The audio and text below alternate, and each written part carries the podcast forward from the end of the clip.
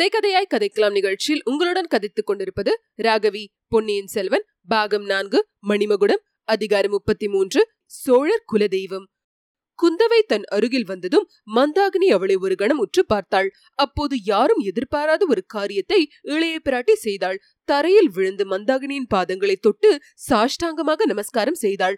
மந்தாகினியின் கண்களில் கண்ணீர் பெருகிற்று. அவள் குனிந்து குந்தவை தூக்கி எடுத்து அணைத்துக் கொண்டாள். பிறகு இளைய பிராட்டி அவளுடைய ஒரு கையை தோல்வரையில் சேர்த்து தன் கையினால் தழுவி பிணைத்துக் கொண்டு சக்கரவர்த்தி படுத்திருந்த இடத்தை நோக்கி வந்தாள். சக்கரவர்த்தினி இப்போதுதான் மந்தாகினியின் முகத்தை நன்றாக பார்த்தார். அவளுடைய நெற்றியிலிருந்து ரத்தம் அழிவதை கண்டார். சுவாமி தாங்கள்தான் விளக்கை இருந்து காயப்படுத்தி விட்டீர்களா? ஐயோ என்ன காரியம் செய்தீர்கள்? என்று மலைமான் மகள் அலறினாள். இல்லை இல்லை நான் எரிந்த விளக்கு இவள் பேரில் விழவே இல்லை. அதற்கு முன்னாலேயே இவள் இரத்த காயத்துடன் வந்து நின்றாள். ஆனால் இந்த பாதகி என் பேரில் பழி சொன்னாலும் சொல்லுவாள் நீங்களும் நம்பி விடுவீர்கள் நீங்கள் எல்லாருமே அவளுடைய பட்சத்தில் இருக்கிறீர்கள். மலையமான் மகளே இவளிடம் நீ கூட பரிதாபப்படுகிறாயே. இவள் யார் என்பது உனக்கு தெரியுமா? என்று சுந்தர சோழர் கேட்டார். தெரியும் சுவாமி. இவர் என் குலதெய்வம் சோழர் குலத்துக்கே தெய்வம். என் அருமை மகன் காவேரியில் மூழ்கி போய்விடாமல் காப்பாற்றி கொடுத்த தெய்வம் அல்லவா? ஆஹா நீ கூட அவ்விதம் நம்புகிறாயா? குந்தவை ஒருவேளை எவ்வாறு உன்னிடம் சொன்னாளா?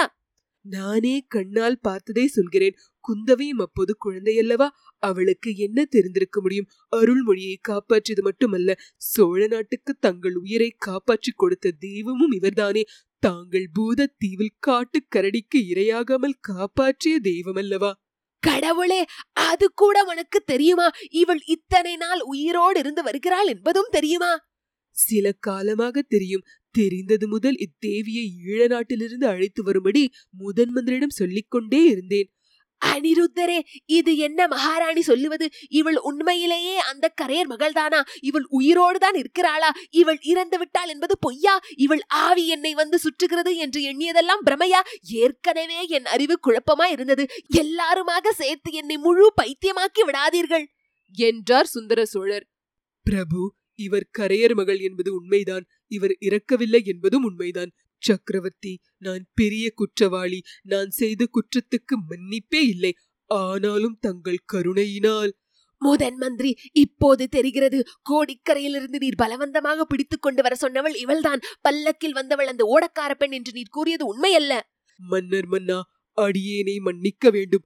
ஆஹா மன்னிக்க வேண்டுமாம். சக்கரவர்த்தி என்றும் மன்னர் மன்னன் என்றும் கூறப்பட்ட ஒருவன் என்னை போல் ஏமாற்றப்பட்டது இந்த உலகம் தோன்றிய காலத்திலிருந்து நேர்ந்திராது.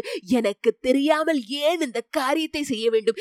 ஏன் முன்னாலேயே சொல்லியிருக்க கூடாது? இன்று சாயங்காலம் என்னுடன் அத்தனை நேரம் பேசிக் கொண்டிருந்தீர்களே அப்போது கூட ஏன் சொல்லவில்லை? முதன் மந்திரி எனக்கு எல்லாம் விளங்குகிறது. பழுவேட்டரையர்கள் சொல்லுவது சரிதான். நீங்கள் எல்லாருமாக சேர்ந்து எனக்கு எதிராக சூழ்ச்சி செய்கிறீர்கள். நாங்கள் சூழ்ச்சி செய்தது என்னமோ உண்மைதான். ஆனால் தங்களுக்கு எதிராக சூழ்ச்சி செய்யவில்லை. எப்படியாவது கரையர் மகளை தங்களிடம் கொண்டு வந்து சேர்ப்பிக்க வேண்டும் என்று எண்ணினோம். அவள் கடலில் முழுகி இறந்ததை பற்றி தங்கள் மனம் மிக்க வேதனைப்பட்டுக் கொண்டிருந்தது என்று மகாராணியின் மூலமாக அறிந்து நான் இந்த முடிவுக்கு வந்தேன். மகாராணியும் அவ்விதமே ஆக்ஞாபித்தார்கள். ஆனால் அவரை அழைத்து வருவது எளிய காரியமா? இல்லை. அவர் உயிரோடு இருப்பதாக சொன்னால் தாங்கள் நம்புவது சிரமமா இருக்கும். ஆகையால் எப்படியும் அவரை இந்த ஊரில் கொண்டு வந்து சேர்த்த பிற்பாடு தங்களிடம் சொல்ல எண்ணினேன். நேற்று மாலை கோட்டை வாசலுக்கு கிட்டத்தட்ட வந்த பிறகு மந்தாகினி தேவி மறைந்து விட்டார். அவருக்கு பதிலாக இந்த பெண் பல்லக்கில் வந்தாள். இன்றைக்கெல்லாம் தேவியை தேடுவதில் ஈடுபட்டிருந்தோம். அவர் பழுவூர் அரண்மனை தோட்டத்தின் மதிளேறி குதித்ததை பார்த்துவிட்டுத்தான் என் சீடன் அவ்வாறு மதிலேறி குதித்தான். ஆனால் இந்த தேவி அகப்படவில்லை. திருமலையை பழுவூர் ஆட்கள் பிடித்துக்கொண்டு வந்தார்கள். சக்கரவர்த்தி என் சீடனை அக்குற்றத்துக்காக மன்னிக்க பிரார்த்திக்கிறேன். மன்னிப்பதற்கு இது ஒரு குற்றம்தானா? எவ்வளவோ இருக்கிறது. அப்புறம் சொல்லுங்கள். அப்புறம் இன்று சாயங்காலம் வரை காத்திருந்தும் பழுவூர் அரண்மனைக்குள்ளேயே தேடியும் இவரை காணவில்லை. தாங்கள் சற்று முன் கண் அயர்ந்திருந்த போது நாங்கள் எல்லாரும் அடுத்த அறையில் இவரை பற்றியே பேசிக் கொண்டிருந்தோம். இவர் எங்கே மறைந்திருக்க கூடும் என்றும் இதையெல்லாம் பற்றி தங்களிடம் எப்படி சொல்லுவது என்றும் யார் சொல்லுவது என்றும் யோசனை செய்து கொண்டிருந்தோம். அதற்குள் இவராகவே எப்படியோ தங்கள் சன்னதிக்கு வந்து சேர்ந்திருக்கிறார். பழம் நழுவி பாலில் விழுந்தது போல் ஆயிற்று. சக்கரவர்த்தி அப்போது மந்தாகினி தேவி இருந்த இடத்தை நோக்கினார். குந்தவை பூங்குழலி முதலியோர் அந்த பெண்மணியின் நெற்றியிலிருந்த காயத்தை ஈரத் துணியினால் துடைத்துவிட்டு மருந்து கலந்த சந்தன குழம்பை அதன் பேரில் அப்புவதை கவனித்தார். விடங்கர் மகளே உன் அத்தையின் நெற்றியில் காயம் எப்படி ஏற்பட்டதென்று கேட்டு சொல்லுவாயா? என்றார். பூங்குழலி இரண்டு அடி முன்னால் வந்து கேட்டேன் பிரபு ஆனால் அத்தை சொல்லும் காரணம் எனக்கே சரியாக விளங்கவில்லை என்றாள். என்னத்தான் சொல்லுகிறாள்? நான் விளக்கை எரிந்ததால் ஏற்பட்ட காயம் என்று சொல்லுகிறாளா? இல்லை இல்லை. மலை மேல் முட்டிக்கொண்டதால் காயம் பட்டதாக சொல்லுகிறார். ரத்தம் வழிந்ததை அவர் கவனிக்கவில்லை என்றும் கூறுகிறார். சுந்தர சோழர் அப்போது ஒரு மிக அபூர்வமான காரியம் செய்தார். கலகலவென்று நகைத்தார். அம்மாதிரி அவர் சிரிப்பதை மற்றவர்கள் பார்த்து பல வருஷங்கள் ஆயின. மீண்டும் மீண்டும் அவர் நினைத்து நினைத்து சிரித்தார். அனைவரும் அவரை கவலையுடன் உற்று பார்க்க தொடங்கினார்கள். முதன் மந்திரி எதற்காக எல்லாரும் என்னை இப்படி உற்று பார்க்கிறீர்கள்? எனக்கு பைத்தியம் பிடிக்கவில்லை. பழைய பைத்தியம்தான் மிச்சம் இருக்கிறது. இப்போது நான் சிரிப்பதன் காரணம் உங்களுக்கெல்லாம் தெரியவில்லையா? சோழ வளநாட்டில் இவள் மலை மேல் மோதிக்கொண்டு காயம் பட்டதாக கூறுகிறாளே அதை எண்ணித்தான் சிரித்தேன். மலையை பற்றி சொல்லுவானேன். இங்கே ஒரு சிறிய விக்கிரகம் செய்யக்கூட கல் கிடைக்காதே. சோழ சக்கரவர்த்தியின் தலையில் யாராவது கல்லை போட விரும்பினால் அதற்கு கூட ஒரு கருங்கல் கிட்டாதே. இவள் மலை மீது மோதிக்கொண்டதாக சொல்லுகிறாளாமே? எந்த மலை மேல் மோதிக்கொண்டாள்? பூங்குழலி நன்றாக கேள் என்றார். இதையெல்லாம் கேட்டுக்கொண்டிருந்த வானத்தின் முகத்தில் அப்போது ஒரு பிரகாசம் உண்டாயிற்று. அவள் சட்டென்று இரண்டடி முன் வந்து சக்கரவர்த்திக்கு வணக்கம் செலுத்தினாள். ஐயா எனக்கு ஒன்று தோன்றுகிறது. கட்டளையிட்டால் சொல்லுகிறேன் என்றாள்.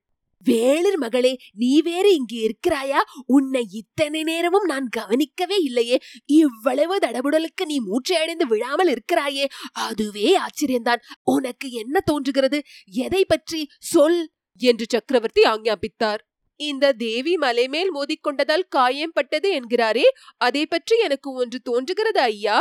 என்ன என்ன? நீ புத்திசாலி பெண். உனக்கு ஏதேனும் காரணம் புரிந்தால் புரிந்திருக்கும். சீக்கிரம் சொல். ஈழ நாட்டில் மலையில் முட்டிக்கொண்டு அந்த இரத்த காயத்துடனே இங்கே வந்திருக்கிறாளா? இல்லை ஐயா. இந்த அரண்மனை தோட்டத்தில் சிற்ப மண்டபம் ஒன்று இருக்கிறதல்லவா? அதற்குள்ளே ராவணன் தூக்கி பிடிக்கும் கைலாச மலை ஒன்று இருக்கிறது. ஒருவேளை அதில் இவர் முட்டிக்கொண்டிருக்கலாம். இவ்விதம் வானதி சொன்னதும் அத்தனை பேரும் வியப்பு கடலில் மூழ்கி போனார்கள். இருக்கலாம் இருக்கலாம். அப்படித்தான் இருக்கும் என்று ஒருவருக்கொருவர் சொல்லிக் கொண்டார்கள். குந்தவை வானத்தின் நெற்றியை தொட்டு திருஷ்டி கழிப்பது போல் கையை நெறித்து அடியேன் கண்ணே என்ன புத்திசாலியடி நீ? எங்களுக்கெல்லாம் தோன்றாதது உனக்கு தோன்றியதே என்றாள். பூங்குழலி அதை கோபத்துடன் பார்த்து கொண்டிருந்து விட்டு தன்னுடைய ஊமை அத்தையிடம் சமிங்கை பாஷையினால் பேசினாள். பின்னர் ஆமாம் சிற்ப மண்டபத்தில் உள்ள மலைதானாம். அந்த மண்டபத்தை நான் பார்த்திருந்தால் எனக்கும் அது தெரிந்திருக்கும் என்றாள். சக்கரவர்த்தி மந்தாகினியை உற்று பார்த்து கொண்டே ஆமாம் வழி தெரியாமல் தவித்து சிற்ப மண்டபத்தின் மலைமேல் முட்டிக் கொண்டிருக்கிறாள். எங்கே போவதற்காக வழி தேடினாளோ தெரியவில்லை. கடைசியில் இங்கே வந்து சேர்ந்தாள் என்றார். தங்களிடம் வருவதற்காகத்தான் வழி தேடியிருக்கிறார். அதை பற்றி சிறிதும் சந்தேகமில்லை. நானே இவர்களிடம் சொல்லிக் கொண்டிருந்தேன். தங்களை தரிசிக்காமல் இவ்விடத்தை விட்டு போக மாட்டார் என்று. நான் நம்பவில்லை முதன் மந்திரி. என்னிடம் இவள் வருவதாக இருந்தால் முன்னமே வந்திருக்க மாட்டாளா? இருபத்தைந்து வருஷமாக வந்திருக்க மாட்டாளா? இத்தனை நாள் பொறுத்திருந்து வருவாளேன். என்னையே பேயாக வந்து சுற்றுவாளேன். ஆமாம் இவள் பேய் வடிவத்தில் இருப்பதாக எண்ணிக்கொண்டிருந்தேன். அதுவும் உண்மைதானே. பேயைப் போலத்தான் ஈழநாட்டு காடு மலைகளில் அலைந்து திரிந்து வந்திருக்கிறாள். நான் இத்தனை காலமும் அரண்மனை சுகபோகங்களில் ஆழ்ந்து காலம் கழித்திருக்கிறேன். குற்றத்தின் சக்தியை என்னவென்று சொல்லுவது இவளை போன்ற உருவத்தைக் கண்டு எத்தனை தடவை என் உள்ளம் பிரமை அடைந்திருக்கிறது. யார் கண்டது? இப்போது வந்ததைப் போல் இதற்கு முன்னாலும் ரகசியமாக வந்து என்னை பார்த்துவிட்டு போனாளோ என்னவோ? நான் பிசாசு என்று எண்ணி மிரண்டு வந்தேன். இருபத்தைந்து ஆண்டு இருபத்தைந்து யுகம். இவ்விதம் தமக்குத்தாமே பேசுகிறவர் போல் சொல்லி வந்த சக்கரவர்த்தி திடீரென்று அனிருத்தர் பக்கம் திரும்பி முதன் மந்திரி நீர் ஏதோ குற்றம் செய்ததாக சொல்லி மன்னிப்பு கேட்டீரே அது என்ன குற்றம்?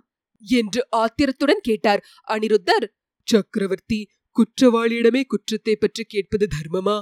என்றார். பின்னே யாரிடம் கேட்கிறது? ஆம் ஒருவரிடமும் கேட்க வேண்டியதில்லை. உம்முடைய முகத்திலேயே எழுதியிருக்கிறது. அவள் கடலில் விழுந்து இறந்து விட்டதாக வந்து சொன்னீரே. அதுவே பொய். இருபத்தைந்து வருஷங்களாக அந்த பொய்யை நீர் சாதித்து வந்தீர். நானும் நம்பி வந்தேன். அனிருத்தரே உண்மையிலேயே உமது குற்றம் மிக பயங்கரமானது. அதற்கு நான் மட்டும் பொறுப்பாளி அல்ல சக்கரவர்த்தி. கரையர் குல மகளும் பொறுப்பாளிதான். அவர் கடலில் விழுந்தது என்னமோ உண்மை. பிறகு புனர்ஜென்மம் அடைந்தார். தங்களிடம் அவர் உயிரோடு இருப்பதை சொல்ல வேண்டாம் என்று வாக்குறுதி வாங்கிக் கொண்டார். வாக்குறுதியை கொடுக்காவிட்டால் மறுபடியும் உயிரை விட்டுவிடுவேன் என்று சொன்னார். இவையெல்லாம் உண்மையா என்பதை தாங்களே அவரிடம் கேட்டு தெரிந்து கொள்ளலாம். கேட்க வேண்டியதே இல்லை. அவ்விதமே இருக்கும். ஆனாலும் நீங்கள் எல்லாருமாக சேர்ந்து எனக்கு எதிராக சதி செய்தீர்கள் என்று நான் கூறியதிலே தவறு ஒன்றும் இல்லை அல்லவா என்றார் சுந்தர சோழர். நான் செய்த குற்றத்துக்கு மன்னிப்பு இல்லைதான். மன்னிப்பு நான் கோரவும் இல்லை. ஆனாலும் பல வருஷ காலமாக என் மனத்தில் இருந்த பாரம் இன்றைக்கு நீங்கிவிட்டது.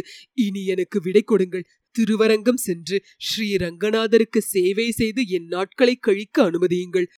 அது முடியாத காரியம் பிரமராயரே நீர் அன்று செய்த குற்றத்தினால் இன்று எத்தனையோ குழப்பங்கள் நேர்ந்திருக்கின்றன. அவற்றையெல்லாம் தீர்த்து வைத்து விட்டல்லவா நீர் ரங்கநாதருக்கு சேவை செய்ய போக வேண்டும்? என்றார் சக்கரவர்த்தி. இத்துடன் அதிகாரம் முப்பத்தி மூன்று முற்றிற்று.